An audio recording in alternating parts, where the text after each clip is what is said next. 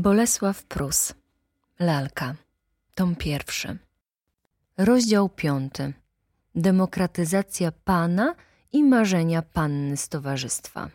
Pan Tomasz Łęcki z jedyną córką Izabelą i kuzynką panną Florentyną nie mieszkał we własnej kamienicy, lecz wynajmował lokal złożony z ośmiu pokojów w stronie Alei Ujazdowskiej. Miał tam salon o trzech oknach, gabinet własny, gabinet córki, sypialnię dla siebie, sypialnię dla córki, pokój stołowy, pokój dla panny Florentyny i garderobę, nie licząc kuchni i mieszkania dla służby, składającej się ze starego kamerdynera Mikołaja, jego żony, która była kucharką, i panny służącej, Anusi. Mieszkanie posiadało wielkie zalety, było suche, ciepłe, obszerne, widne. Miało marmurowe schody, gaz, dzwonki elektryczne i wodociągi. Każdy pokój w miarę potrzeby łączył się z innymi lub tworzył zamkniętą w sobie całość. Sprzętów wreszcie miało liczbę dostateczną, ani za mało, ani za wiele. A każdy odznaczał się raczej wygodną prostotą, aniżeli skaczącymi do oczu ozdobami. Kredens budził w widzu uczucie pewności, że z niego nie zginą srebra. Łóżko przywodziło na myśl bezpieczny spoczynek dobrze zasłużonych. Stół można było obciążyć, na krześle usiąść bez obawy załamania się, na fotelu marzyć. Kto tu wszedł, miał swobodę ruchu. Nie potrzebował lękać się, że mu coś zastąpi drogę lub że on coś zepsuje. Czekając na gospodarza, nie nudził się, otaczały go bowiem rzeczy, które warto było oglądać. Zarazem widok przedmiotów, wyrobionych nie wczoraj i mogących służyć kilku pokoleniom, nastrajał go na jakiś ton uroczysty. Na tym poważnym tle dobrze zarysowywali się jego mieszkańcy. Pan Tomasz Łęcki był to sześćdziesięciokilkuletni człowiek, niewysoki, pełnej tuszy, krwisty. Nosił nieduże wąsy białe i do góry podczesane włosy tej samej barwy. Miał siwe, rozumne oczy, postawę wyprostowaną, chodził ostro. Na ulicy ustępowano mu z drogi, a ludzie prości mówili: oto musi być pan z panów. Istotnie, pan Łęcki liczył w swoim rodzie całe szeregi senatorów. Ojciec jego jeszcze posiadał miliony, a on sam za młodu krocie. Później jednak część majątku pochłonęły zdarzenia polityczne, resztę podróże po Europie i wysokie stosunki. Pan Tomasz bywał bowiem przed rokiem tysiąc osiemset siedemdziesiątym na dworze francuskim, następnie na wiedeńskim i włoskim. Wiktor Emanuel, oczarowany pięknością jego córki, zaszczycał go swoją przyjaźnią i nawet chciał mu nadać tytuł hrabiego. Nie dziw, że pan Tomasz po śmierci wielkiego króla przez dwa miesiące nosił na kapeluszku krepę. Od paru lat pan Tomasz nie ruszał się z Warszawy, za mało mając już pieniędzy, żeby błyszczeć na dworach. Za to jego mieszkanie stało się ogniskiem eleganckiego świata i było nim aż do czasu rozejścia się pogłosek, że pan Tomasz postradał nie tylko swój majątek, ale nawet posag panny Izabeli. Pierwsi cofnęli się epuzerowie. Za nimi damy mające brzydkie córki, z pozostałą zaś resztą zerwał sam pan Tomasz i ograniczył swoje znajomości wyłącznie do stosunków z familią. Lecz gdy i tu zauważył zniżenie się uczuciowej temperatury, zupełnie wycofał się z towarzystwa, a nawet ku zgorszeniu wielu szanownych osób jako właściciel domu w Warszawie wpisał się do resursy kupieckiej. Chciano go tam zrobić prezesem, ale nie zgodził się. Tylko jego córka bywała u sędziwej hrabiny Karolowej i paru jej przyjaciółek, co znowu dało początek pogłosce, że pan Tomasz jeszcze posiada majątek i że zerwał z towarzystwem w części przez dziwactwo, w części dla poznania rzeczywistych przyjaciół i wybrania córce męża, który by ją kochał dla niej samej, nie dla posagu.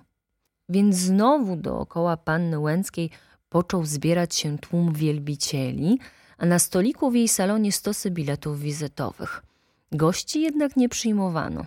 co zresztą między nimi nie wywołało zbyt wielkiego oburzenia, ponieważ rozeszła się trzecia z kolei pogłoska, że Łęckiemu licytują kamienicę. Tym razem w towarzystwie powstał zamęt. Jedni twierdzili, że pan Tomasz jest zdeklarowanym bankrutem, drudzy gotowi byli przysiąc, że zataił majątek, aby zapewnić szczęście jednaczce. Kandydaci do małżeństwa i ich rodziny znaleźli się w dręczącej niepewności. A żeby więc ich nie ryzykować i nie stracić, składali hołdy pannie Izabeli, nie angażując się zbytecznie i po cichu rzucali w jej domu swoje karty, prosząc Boga, żeby ich czasem nie zaproszono przed wyklarowaniem się sytuacji. O rewizytach ze strony pana Tomasza nie było mowy. Usprawiedliwiano go ekscentrycznością i smutkiem po Wiktorze Emanuelu. Tymczasem pan Tomasz w dzień spacerował po alejach, a wieczorem grywał w wista w resurcie. Fizjognomia jego była zawsze tak spokojna, a postawa tak dumna, że wielbiciele jego córki zupełnie potracili głowy. Rozważniejsi czekali, ale śmielsi poczęli znowu darzyć ją powłóczystymi spojrzeniami, cichym westchnieniem lub drżącym uściskiem ręki, na co panna odpowiadała lodowatą, a niekiedy pogardliwą obojętnością. Panna Izabela była niepospolicie piękną kobietą. Wszystko w niej było oryginalne i doskonałe. Wzrost więcej niż średni, bardzo kształtna figura, bujne włosy blond z odcieniem popielatym, nosek prosty, usta trochę odchylone, zęby perłowe, ręce i stopy modelowe. Szczególne wrażenie robiły jej oczy, niekiedy ciemne i rozmarzone, niekiedy pełne iskier wesołości, czasem jasno-niebieskie i zimne jak lód. Uderzająca była gra jej fizjognomii. Kiedy mówiła, mówiły jej usta, brwi, nozdrza, ręce, cała postawa, a nade wszystko oczy, którymi zdawało się, że chce przelać swoją duszę w słuchacza. Kiedy słuchała, zdawało się, że chce wypić duszę z opowiadającego. Jej oczy umiały tulić, pieścić, płakać bez łez, palić i mrozić. Niekiedy można było myśleć, że rozmarzona otoczy kogoś rękami i oprze mu głowę na ramieniu, lecz gdy szczęśliwy topniał z rozkoszy, nagle wykonywała jakiś ruch, który mówił, że schwycić jej niepodobna, gdyż albo wymknie się, albo odepchnie, albo po prostu każe lokajowi wyprowadzić wielbiciela za drzwi. Ciekawym zjawiskiem była dusza panny Izabeli. Gdyby ją kto szczerze zapytał, czym jest świat, a czym ona sama, niezawodnie odpowiedziałaby, że świat jest zaczarowanym ogrodem, napełnionym czarodziejskimi zamkami, a ona boginią czy nimfą uwięzioną w formy cielesne. Panna Izabela od kolebki żyła w świecie pięknym i nie tylko nadludzkim, ale nadnaturalnym. Sypiała w puchach, odziewała się w jedwabie i hafty, siadała na rzeźbionych i wyścielanych hebanach lub palisandrach, piła z kryształów, jadała ze sreber i porcelany kosztownej jak złoto. Dla niej nie istniały pory roku, tylko wiekuista wiosna, pełna łagodnego światła, żywych kwiatów i woni. Nie istniały pory dnia, gdyż nieraz przez całe miesiące kładła się spać o ósmej rano, a jadała obiad o drugiej po północy. Nie istniały różnice położeń geograficznych, gdyż w Paryżu, Wiedniu, Rzymie, Berlinie czy Londynie znajdowali się ci sami ludzie, te same obyczaje, te same sprzęty, a nawet te same potrawy. Zupy z wodorostów Oceanu Spokojnego, ostrygi z Morza Północnego, ryby z Atlantyku albo z Morza Śródziemnego, zwierzyna ze wszystkich krajów, owoce ze wszystkich części świata. Dla niej nie istniała nawet siła ciężkości, gdyż krzesła jej podsuwano, talerze podawano, ją samą na ulicy wieziono, na schody wprowadzano, na góry wnoszono. Woalka chroniła ją od wiatru, kareta od deszczu, sobole od zimna, parasolka i rękawiczki od słońca. I tak żyła z dnia na dzień, z miesiąca na miesiąc, z roku na rok, wyższa nad ludzi, a nawet nad prawa natury. Dwa razy spotkała ją straszna burza. Raz w Alpach, drugi na Morzu Śródziemnym. Truchleli najodważniejsi. Ale panna Izabela ze śmiechem przysłuchiwała się łoskotowi druzgotanych skał i trzeszczeniu okrętu, ani przypuszczając możliwości niebezpieczeństwa. Natura urządziła dla niej piękne widowisko z piorunów, kamieni i morskiego odmętu, jak w innym czasie pokazała jej księżyc nad Jeziorem Genewskim albo nad wodospadem Renu rozdarła chmury, które zakrywały słońce. To samo przecie robią co dzień maszyniści teatrów i nawet w zdenerwowanych damach nie wywołują obawy. Ten świat wiecznej wiosny, gdzie szeleściły jedwabie, rosły tylko rzeźbione drzewa, glina pokrywała się artystycznymi malowidłami. Ten świat miał swoją specjalną ludność. Właściwymi jego mieszkańcami były księżniczki i książęta, hrabianki i hrabiowie, tudzież bardzo stara i majętna szlachta obojej płci. Znajdowały się tam jeszcze damy zamężne i panowie żonaci w charakterze gospodarzy domów, matrony strzegące wykwintnego obejścia i dobrych obyczajów i starzy panowie, którzy zasiadali na pierwszych miejscach przy stole, oświadczali młodzież, błogosławili ją i grywali w karty. Byli też biskupi, wizerunki Boga na ziemi, wysocy urzędnicy, których obecność zabezpieczała świat od nieporządków społecznych i trzęsienia ziemi, a nareszcie dzieci, małe cherubiny zesłane z nieba po to, ażeby starsi mogli urządzać kinderbale. Wśród stałej ludności zaczarowanego świata ukazywał się od czasu do czasu zwykły śmiertelnik, który na skrzydłach reputacji potrafił wzbić się aż do szczytów Olimpu. Zwykle bywał nim jakiś inżynier, który łączył oceany albo wiercił, czy też budował Alpy. Był jakiś kapitan, który w walce z dzikimi stracił swoją kompanię, a sam okryty ranami ocalał dzięki miłości murzyńskiej księżniczki. Był podróżnik, który podobno odkrył nową część świata, rozbił się z okrętem na bezludnej wyspie i bodaj czy nie kosztował ludzkiego mięsa. Bywali tam wreszcie sławni malarze, a nade wszystko natchnieni poeci, którzy w sztambuchach hrabianek pisywali ładne wiersze. Mogli kochać się bez nadziei i uwieczniać wdzięki swoich okrutnych bogin naprzód w gazetach, a następnie w oddzielnych tomikach drukowanych na welinowym papierze. Cała ta ludność, między którą ostrożnie przesuwali się wygalonowani lokaje, damy do towarzystwa, ubogie kuzynki i łaknący wyższych posad kuzyni, cała ta ludność obchodziła wieczne święto. Od południa składano sobie i oddawano wizyty i rewizyty, albo zjeżdżano się w magazynach. Ku wieczorowi bawiono się. Przed obiadem, w czasie obiadu i po obiedzie.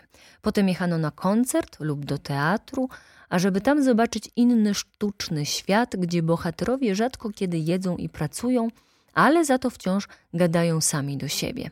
Gdzie niewierność kobiet staje się źródłem wielkich katastrof i gdzie kochanek, zabity przez męża w piątym akcie, na drugi dzień zmartwychwstaje w pierwszym akcie, ażeby popełnić te same błędy i gadać do siebie nie będąc słyszanym przez osoby obok stojące.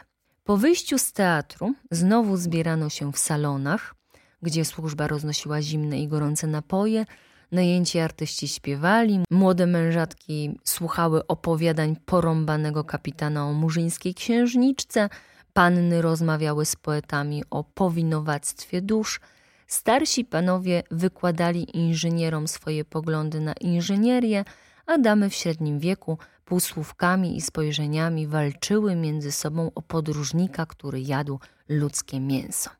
Potem zasiadano do kolacji, gdzie usta jadły, żołądki trawiły, a buciki rozmawiały o uczuciach lodowatych serc i marzeniach głów niezawrotnych. A potem rozjeżdżano się, ażeby w śnie rzeczywistym nabrać sił do snu życia. Poza tym czarodziejskim był jeszcze inny świat, zwyczajny. O jego istnieniu wiedziała panna Izabela i nawet lubiła mu się przypatrywać z okna karety, wagonu albo z własnego mieszkania. W takich ramach i z takiej odległości wydawał on się jej malowniczym i nawet sympatycznym. Widywała rolników powoli orzących ziemię, duże fury ciągnione przez chudą szkapę, roznosicieli owoców i jarzyn, starca, który tłukł kamienie na szosie, posłańców idących gdzieś z pośpiechem, ładne i natrętne kwiaciarki, rodzinę złożoną z ojca, bardzo otyłej matki i czworga dzieci, parami trzymających się za ręce. Eleganta niższej sfery, który jechał dorożką i rozpierał się w sposób bardzo zabawny, czasem pogrzeb, i mówiła sobie, że tamten świat, choć niższy, jest ładny, jest nawet ładniejszy od obrazów rodzajowych, gdyż porusza się i zmienia co chwilę. I jeszcze wiedziała panna Izabela, że jak w oranżeriach rosną kwiaty, a w winnicach winogrona, tak w tamtym, niższym świecie wyrastają rzeczy jej potrzebne. Stamtąd pochodzi jej wierny Mikołaj i Anusia. Tam robią rzeźbione fotele, porcelany, kryształy i firanki. Tam rodzą się froterzy, tapicerowie, ogrodnicy i panny szyjące suknie. Będąc raz w magazynie, kazała zaprowadzić się do szwalni i bardzo ciekawym wydał jej się widok kilkudziesięciu pracownic, które krajały, fastrygowały i układały na formach fałdy ubrań. Była pewna, że robi im to wielką przyjemność, ponieważ te panny, które brały jej miarę albo przymierzały suknie, były zawsze uśmiechnięte i bardzo zainteresowane tym, ażeby strój leżał na niej dobrze. I jeszcze wiedziała panna Izabela, że na tamtym zwyczajnym świecie trafiają się ludzie nieszczęśliwi. Więc każdemu ubogiemu, o ile spotkał ją, kazała dawać po kilka złotych. Raz, spotkawszy mizerną matkę z bladym jak wosk dzieckiem przy piersi, oddała jej bransoletę, a brudne, żebrzące dzieci obdarzyła cukierkami i całowała z pobożnym uczuciem. Zdawało się jej, że w którymś z tych biedaków, a może w każdym, jest utajony Chrystus, który zastąpił jej drogę, ażeby dać okazję do spełnienia dobrego uczynku. W ogóle dla ludzi z niższego świata miała serce życzliwe. Przychodziły jej na myśl słowa Pisma Świętego: w pocie czoła pracować będziesz. Widocznie popełnili oni jakiś grzech ciężki, skoro skazano ich na pracę. Ależ tacy jak ona aniołowie nie mogli nie ubolewać nad ich losem. Tacy jak ona, dla której największą pracą było dotknięcie elektrycznego dzwonka albo wydanie rozkazu. Raz tylko niższy świat zrobił na niej potężne wrażenie. Pewnego dnia we Francji zwiedzała fabrykę żelazną. Zjeżdżając z góry w okolicy pełnej lasów i łąk, pod szafirowym niebem zobaczyła otchłań wypełnioną obłokami czarnych dymów i białych par i usłyszała głuchy łoskot, zgrzyt i sapanie machin. Potem widziała pracę jak wieże średniowiecznych zamków dyszące płomieniami, potężne koła, które obracały się z szybkością błyskawic, wielkie rusztowania, które same toczyły się po szynach, strumienie rozpalonego do białości z żelaza i półnagich robotników jak spiżowe posągi o ponurych wejrzeniach. Ponad tym wszystkim krwawa łuna, warczenie kół, jęki miechów, grzmot młotów i niecierpliwe oddechy kotłów, a pod stopami dreszcz wylęknionej ziemi. Wtedy zdało się jej, że z wyżyn szczęśliwego Olimpu zstąpiła do beznadziejnej otchłani wulkana, gdzie cyklopowie kują pioruny mogące zdruzgotać sam Olimp. Przyszły jej na myśl legendy o zbuntowanych olbrzymach, o końcu tego pięknego świata, w którym przebywała, i pierwszy raz w życiu ją, boginię, przed którą gięli się marszałkowie i senatorzy, zdjęła trwoga. To są straszni ludzie, papo, szepnęła do ojca.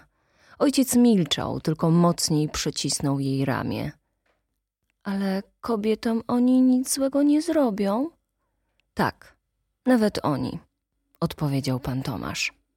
W tej chwili pannę Izabelę ogarnął wstyd na myśl, że troszczyła się tylko o kobiety, więc szybko dodała: a jeżeli nam, to i wam nie zrobią nic złego. Ale pan Tomasz uśmiechnął się i potrząsnął głową.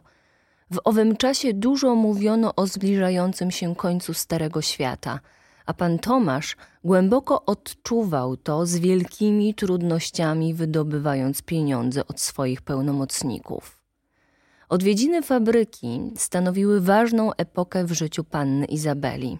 Z religijną czcią czytywała ona poezję swego dalekiego kuzyna Zygmunta i zdawało się jej, że dziś znalazła ilustrację do nieboskiej komedii. Odtąd często marzyła o zmroku, że na górze kąpiącej się w słońcu, skąd zjeżdżał jej powóz do fabryki, stoją okopy Świętej Trójcy, a w tej dolinie, zasnutej dymami i parą, było obozowisko zbuntowanych demokratów, gotowych lada chwila ruszyć do szturmu i zburzyć jej piękny świat. Teraz dopiero zrozumiała, jak gorąco kocha tę swoją duchową ojczyznę, gdzie kryształowe pająki zastępują słońce, dywany ziemię, posągi i kolumny drzewa.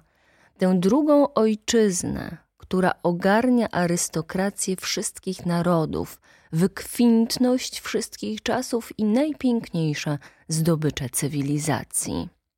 I to wszystko miałoby runąć, umrzeć albo rozpierzchnąć się. Rycerska młodzież, która śpiewa z takim uczuciem, tańczy z wdziękiem, pojedynkuje się z uśmiechem albo skacze na środku jeziora w wodę za zgubionym kwiatkiem? Mają zginąć te ukochane przyjaciółki, które okrywały się tyloma pieszczotami albo siedząc u jej nóg opowiadały jej tyle drobnych tajemnic, albo oddalone od niej pisywały takie długie, bardzo długie listy, w których tkliwe uczucia mieszały się z nader wątpliwą ortografią? A ta dobra służba, która ze swymi panami postępuje tak, jakby zaprzysięgła im dozgonną miłość, wierność i posłuszeństwo? A te modystki, które zawsze witają ją z uśmiechem i tak pamiętają o najdrobniejszym szczególe jej toalety, tak dokładnie wiedzą o jej triumfach. A te piękne konie, którym jaskółka mogłaby zazdrościć lotu. A te psy, mądre i przywiązane jak ludzie. A te ogrody, gdzie ręka ludzka powznosiła pagórki, wylewała strumienie, modelowała drzewa. I to wszystko miałoby kiedyś zniknąć? Od tych rozmyślań przybył pannie Izabeli na twarzy nowy wyraz. Łagodnego smutku, który ją robił jeszcze piękniejszą. Mówiono, że już zupełnie dojrzała. Rozumiejąc, że wielki świat jest wyższym światem, panna Izabela dowiedziała się powoli, że do tych wyżyn wzbić się można i stale na nich przebywać tylko za pomocą dwóch skrzydeł – urodzenia i majątku. Urodzenie zaś i majątek są przywiązane do pewnych wybranych familii, jak kwiat i owoc pomarańczy do pomarańczowego drzewa. Bardzo też jest możliwym, że dobry Bóg, widząc dwie dusze z pięknymi nazwiskami, połączone węzłem sakramentu, pomnaża ich dochody i zsyła im na wychowanie aniołka, który w dalszym ciągu podtrzymuje sławę rodów swoimi cnotami, dobrym ułożeniem i pięknością. Stąd wynika obowiązek oględnego zawierania małżeństw, na czym najlepiej znają się stare damy i sędziwi panowie. Wszystko znaczy trafny dobór nazwisk i majątków. Miłość bowiem, nie ta szalona, o jakiej marzą poeci, ale prawdziwie chrześcijańska, zjawia się dopiero po sakramencie i najzupełniej wystarcza, ażeby żona umiała pięknie prezentować się w domu, a mąż z powagą asystować jej w świecie. Tak było dawniej i było dobrze, według zgodnej opinii wszystkich matron. Dziś zapomniano o tym i jest źle. Mnożą się mezalianse i upadają wielkie rodziny. I nie ma szczęścia w małżeństwach, dodawała po cichu panna Izabela, której młode mężatki opowiedziały niejeden sekret domowy. Dzięki nawet tym opowiadaniom nabrała dużego wstrętu do małżeństwa i lekkiej wzgardy dla mężczyzn. Mąż w szlafroku, który ziewa przy żonie, całuje ją mając pełne usta dymu z cygar, często odzywa się: a dajże mi spokój, albo po prostu głupia jesteś. Ten mąż, który robi hałasy w domu za nowy kapelusz, a za domem wydaje pieniądze na ekwiparze dla aktorek, to wcale nieciekawe stworzenie. Co najgorsze, że każdy z nich przed ślubem był gorącym wielbicielem, mizerniał nie widząc długo swej pani, rumienił się, kiedy ją spotykał, a nawet niejeden obiecywał zastrzelić się z miłości. To też mając lat osiemnaście, panna Izabela tyranizowała mężczyzn chłodem. Kiedy Wiktor Emanuel raz pocałował ją w rękę, uprosiła ojca, że tego samego dnia wyjechali z Rzymu. W Paryżu oświadczył się jej pewien bogaty hrabia francuski. Odpowiedziała mu, że jest Polką i za cudzoziemca nie wyjdzie. Podolskiego magnata odepchnęła zdaniem, że odda swą rękę tylko temu, kogo pokocha, a na co się jeszcze nie zanosi. A oświadczyny jakiegoś amerykańskiego milionera zbyła wybuchem śmiechu. Takie postępowanie na kilka lat wytworzyło dookoła panny pustkę. Podziwiano ją i wielbiono, ale z daleka. Nikt bowiem nie chciał narażać się na szyderczą odmowę. Po przejściu pierwszego niesmaku panna Izabela zrozumiała, że małżeństwo trzeba przyjąć takim, jakie jest. Była już zdecydowana wyjść za mąż, pod tym wszakże warunkiem, aby przyszły towarzysz podobał się jej, miał piękne nazwisko i odpowiedni majątek. Rzeczywiście, trafiali się jej ludzie piękni, majętni i utytułowani. Na nieszczęście jednak żaden nie łączył w sobie tych trzech warunków, więc znów upłynęło kilka lat. Nagle rozeszły się wieści o złym stanie interesów pana Tomasza i z całego legionu konkurentów zostało pannie Izabeli tylko dwu poważnych. Pewien baron i pewien marszałek. Bogaci, ale starzy. Teraz spostrzegła panna Izabela, że w wielkim świecie usuwa jej się grunt pod nogami, więc zdecydowała się obniżyć skalę wymagań. Ale że baron i marszałek pomimo swoich majątków budzili w niej niepokonaną odrazę, więc odkładała stanowczą decyzję z dnia na dzień. Tymczasem pan Tomasz zerwał z towarzystwem. Marszałek, nie mogąc się doczekać odpowiedzi, wyjechał na wieś, strapiony baron za granicę i panna Izabela pozostała kompletnie samą. Wprawdzie wiedziała, że każdy z nich wróci na pierwsze zawołanie, ale którego tu wybrać? Jak przytłumić wstręt? Nade wszystko zaś, czy podobna robić z siebie taką ofiarę, mając niejaką pewność, że kiedyś odzyska majątek, i wiedząc, że wówczas znowu będzie mogła wybierać. Tym razem już wybierze, poznawszy, jak ciężko jej żyć poza towarzystwem salonów. Jedna rzecz w wysokim stopniu ułatwiała jej wyjście za mąż dla stanowiska. Oto panna Izabela nigdy nie była zakochaną. Przyczyniał się do tego jej chłodny temperament, wiara, że małżeństwo obejdzie się bez poetycznych dodatków, nareszcie miłość idealna, najdziwniejsza, o jakiej słyszano. Raz zobaczyła w pewnej galerii rzeźb posąg Apolina, który na niej zrobił tak silne wrażenie, że kupiła piękną jego kopię i ustawiła w swoim gabinecie. Przypatrywała mu się całymi godzinami, myślała o nim i kto wie, ile pocałunków ogrzało ręce i nogi marmurowego bóstwa. I stał się cud. Pieszczony przez kochającą kobietę głaz ożył, a kiedy pewnej nocy zapłakana usnęła, nieśmiertelny zstąpił ze swego piedestału i przyszedł do niej w laurowym wieńcu na głowie, jaśniejącym mistycznym blaskiem.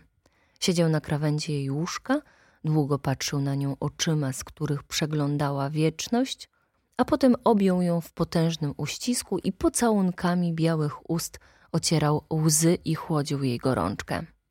Odtąd nawiedzał ją coraz częściej i omdlewającej w jego objęciach szeptał on, Bóg światła, tajemnice nieba i ziemi, jakich dotychczas nie wypowiedziano w śmiertelnym języku.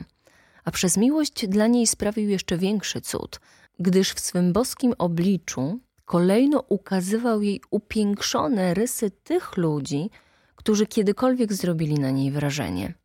Raz był podobnym do odmłodzonego jenerała bohatera, który wygrał bitwę i z wyżyn swego siodła patrzył na śmierć kilku tysięcy walecznych. Drugi raz przypominał twarz najsławniejszego tenora, któremu kobiety rzucały kwiaty pod nogi, a mężczyźni wyprzęgali konie z powozu. Inny raz był wesołym i pięknym księciem krwi jednego z najstarszych domów panujących. Inny raz dzielnym strażakiem, który za wydobycie trzech osób z płomieni na piątym piętrze dostał legię honorową. Inny raz był wielkim rysownikiem, który przetaczał świat bogactwem swojej fantazji, a inny raz weneckim gondolierem albo cyrkowym atletą nadzwyczajnej urody i siły. Każdy z tych ludzi przez pewien czas zaprzątał tajemne myśli panny Izabeli.